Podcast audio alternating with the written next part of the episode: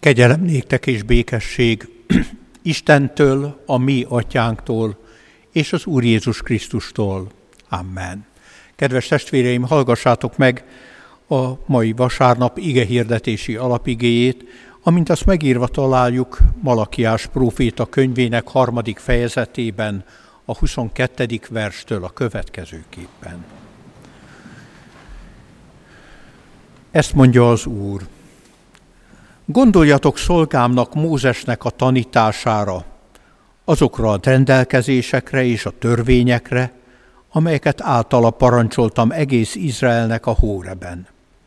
Én pedig elküldöm hozzátok Illés prófétát, mielőtt eljön az Úr nagy és félelmetes napja. Az atyák szívét a gyermekekhez téríti, a gyermekek szívét az atyákhoz – hogy pusztulással ne sújtsam a földet, amikor eljövök. Ez az ige hirdetés alapigéje. Foglaljunk most helyet.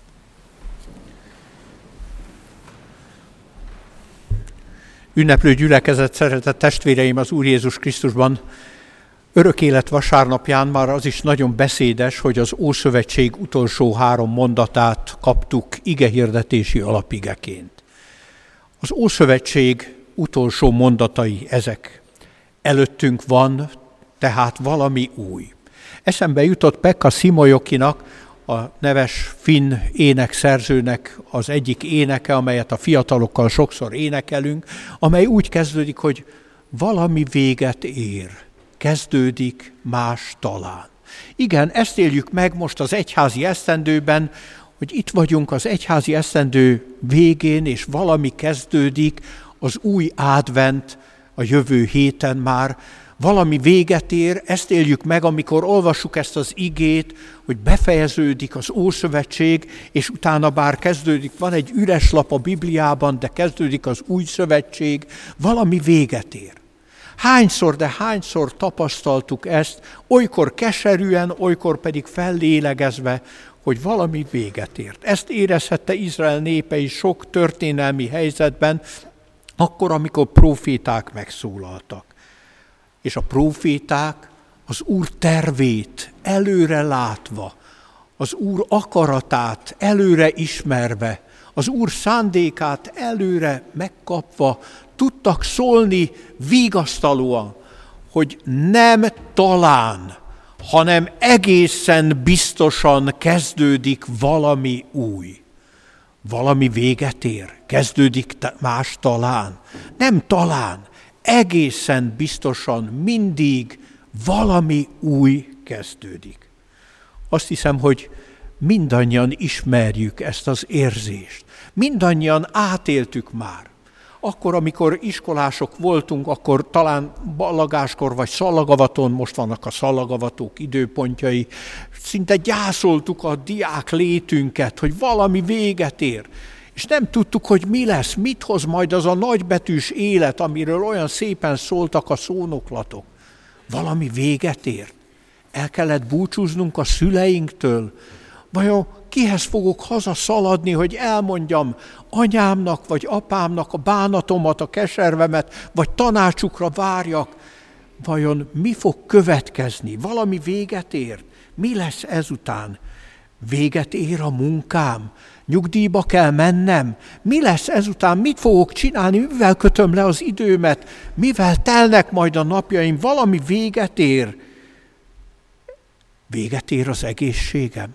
Vajon mi lesz akkor a terveimmel, a vágyammal, a sok álmommal, amit én még a holnapra terveztem magamnak? Véget ér az életem. Mi lesz? Valami véget ér, kezdődik más. Nem más, talán, hanem más. Egészen biztosan. Ugye feszítenek bennünket ezek a kérdések akkor is, amikor nem a saját életünkre gondolunk, hanem látjuk a világ folyamatait, a járványokat, látjuk a világ folyamatait, a háborúkat, látjuk a világ folyamatait, a természeti katasztrófákat, vagy az ökológiai katasztrófáról jövendölő híreket, és azt kérdezzük, valami véget ér? kezdődik más. Malakiás proféta abban a helyzetben szólalt meg, amikor véget ért ugyan a babiloni fogság és a feltételezések szerint, a kutatások szerint már a templom újjáépítése is befejeződött, de mégsem tudta Izrael népe, Isten népe, hogy hogyan fog alakulni a sorsa, hogyan fog alakulni az útja, hogyan fog folytatódni a közösség élete. Jövendőléseinek, szavainak már az első mondata elárulja azt, hogy ő hogy tekint az Istenre, és mit kapott az Istentől. Igaz, hogy a könyvének az elején ezt olvashatjuk, hogy fenyegető jövendőlés, és mégis, amikor megszólal a próféta, ezt a mondatot mondja ki először, hogy szeretlek benneteket. Hát ez nem egy fenyegető mondat. Meg kell mondani őszintén. Milyen nagyszerű, annyira rászorulunk erre. Mert akkor, amikor valami véget ér, és amikor ránk telepszik a gyász, akkor, amikor valami véget ér, és bizonytalanná válik az életünk, akkor olyan jó, hogy van valaki, aki odalép hozzánk, megölel, és azt mondja nekünk, hogy szeretlek benneteket.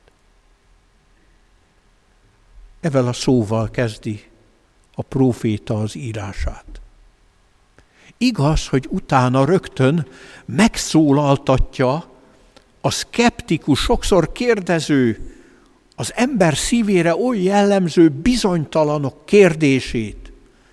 Miből tudjuk, hogy szerez bennünket? És aztán az egész könyve, Malakiás könyve, valójában egy ilyen párbeszéd. A megszólító, bennünket szerető Isten és a mindig kételyek között vergődő ember között, és ennek a könyvnek a végén hangzik el az a pár mondat, amit felolvastam Mózes tanításáról, Illés eljövetelének ígéretéről, és arról, hogy Isten az atyák fi- szívét a fiak szívéhez fogja téríteni, és a fiak szívét az atyákhoz téríti. Gondoljatok Mózes tanítására. Hangzik a profécia egyik mondata. Mózes neve a zsidóságban összefort a törvényjel. Ő volt az, aki a tíz parancsolatot adta Isten akaratából a népnek. És az ő nevéhez kötik a Biblia első öt könyvét, ami a Tóra tekercsei voltak a zsidóságban. Gondoljatok Mózesre, a rendelkezésére. Nem a személyére, hanem amit tanított, amit mondott.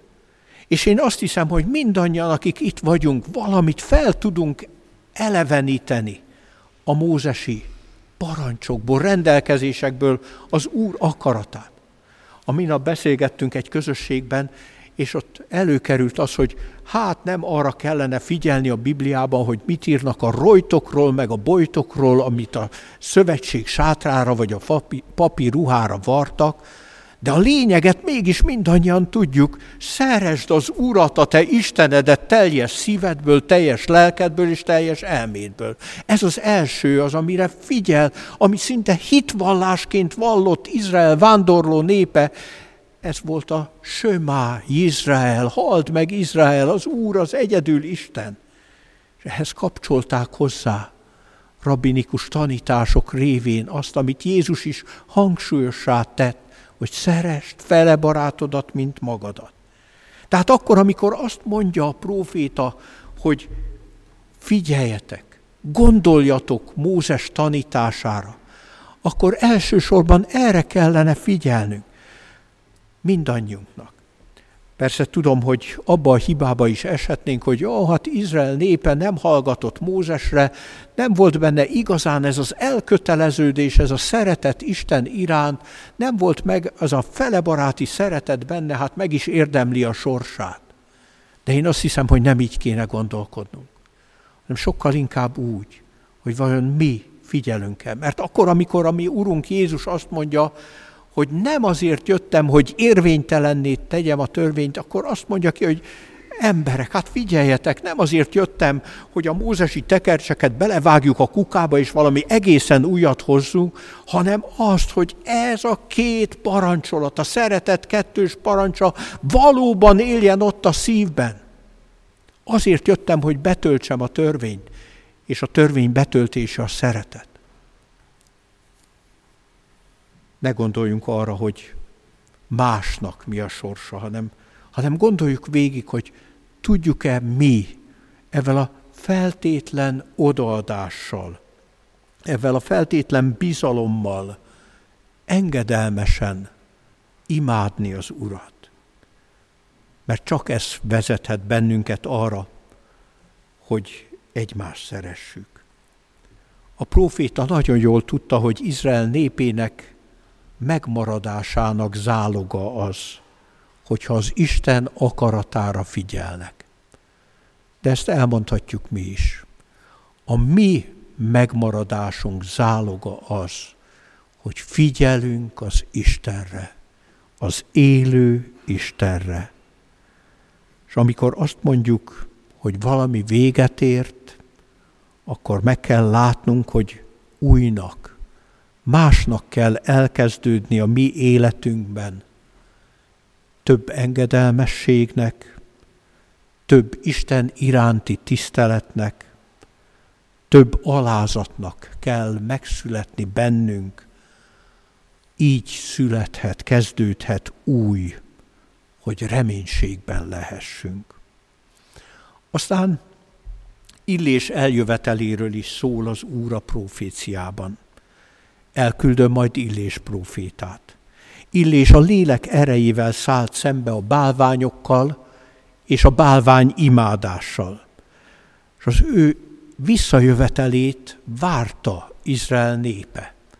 Benne látták valamilyen módon a folytatás lehetőségét akkor, amikor bizonytalan volt a sorsuk, és ezt a várakozást megerősítette az a egészen egyszerű tény, hogy a Szentírás, a hagyomány nem tudott Illés haláláról, hanem arról, hogy elragadtatott tüzes szekéren az égbe.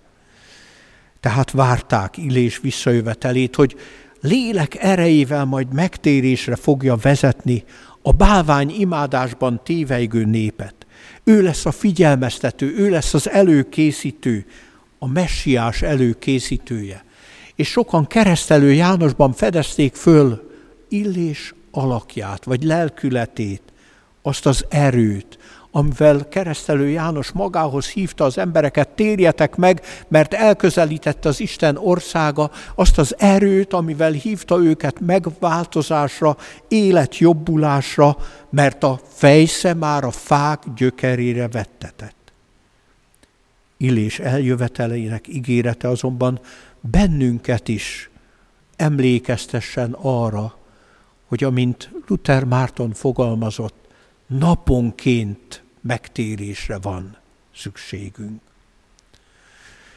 És a Bibliát olvasó, ismerő testvérek, amikor Mózes és Illés nevét hallják, akkor talán automatikusan gondolnak egy olyan történetre az új szövetségből, amelyben Mózes és Illés is megjelenik. A megdicsőülés hegyén történt csodálatos látomásra. Jézus fölmegy három tanítványával együtt a hegyre, és ott egy látomásban, egy izgalmas, érdekes látomásban látják a tanítványok Jézus mellett Mózest és Illést. A törvény adót, akinek a szavára figyelni kéne, hogy jó mederbe folyjon az egyéni életünk és a közösségi életünk, és a megtérésre hívó harcos profétát, akinek a szavára figyelni kéne, hogy végre megrettenjünk a bűneinktől, és odaforduljunk az élő Istenre, és mégiscsak fölhangzik ott a szózat, a mennyei szózat, Jézusra mutatva, Jézusra tekintve. Ez az én szeretett fiam, őt hallgassátok. Benne gyönyörködöm. Gondoljunk tehát Mózesre, mert a törvény, az Isten akarata, az valamilyen módon engedelmességet vár. Figyeljünk Illésre, hogy valamilyen módon a bűn útjáról újra és újra megtérve oda meneküljünk aztán Krisztushoz. Oda meneküljünk ahhoz, aki az örök élet forrása, akiben kimondta Isten egészen határozottan újra azt, hogy szeretlek benneteket. Szeretlek benneteket. Igen, ezt mutatta meg Jézus akkor, amikor odament a kicsikhez, és megáldotta a gyermekeket. Szeretlek benneteket, amikor odalépett a leprásokhoz, és megtisztultak a leprások, meggyógyult a béna, látott a vak, akkor ezt érezhette mindenki, aki nyomorúságban volt. Szeretlek benneteket, ezt élhette át a bűnös, akinek hirdettetett a bocsánat. Szeretlek benneteket, élte át Lázár, amikor kiléphetett négy nap fogság után a sírból, szeretlek benneteket, mondja az Úr, ezt élhetjük át, amikor Krisztus sírjára tekintünk, aki föltámadt a halálból. Ebben van az igazi szeretet az ő halálában és föltámadásában. És éppen ezért, éppen ezért hívlak most benneteket erre. Gondoljatok Mózes tanítására. Gondoljatok Illésre, a megtérésre hívó profétára. De tekintsetek a keresztre, amely üres, mert Jézus nem maradt a sírba, föltámad. Valami véget ért. Véget ért a bűn rabsága, és kezdődött más. Nem talán, hanem egészen biztos az új az örök élet, a benne való élet. Valami véget ér, és ahol Krisztus az Úr, ott mindig új kezdődik. Az életben is, az emberi kapcsolatokban, a családban, a világban is, új közösségben. De halál után is. Új hála és új reménység, új dicséret, új már nem egy testben élt élet, hanem benne élt örök élet. Valami véget ért, de kezdődik más. Talán a te életedben is.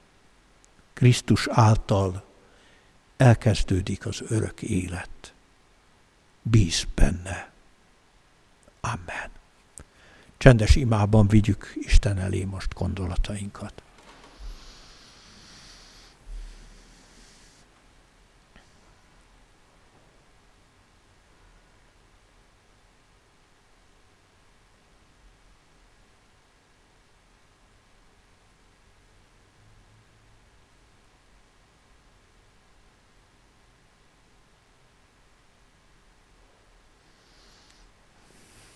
Urunk, amikor véget ér az ige hirdetés, akkor kezdődjön valami más az életünkben, szabad igéd, szereteted által. Amen.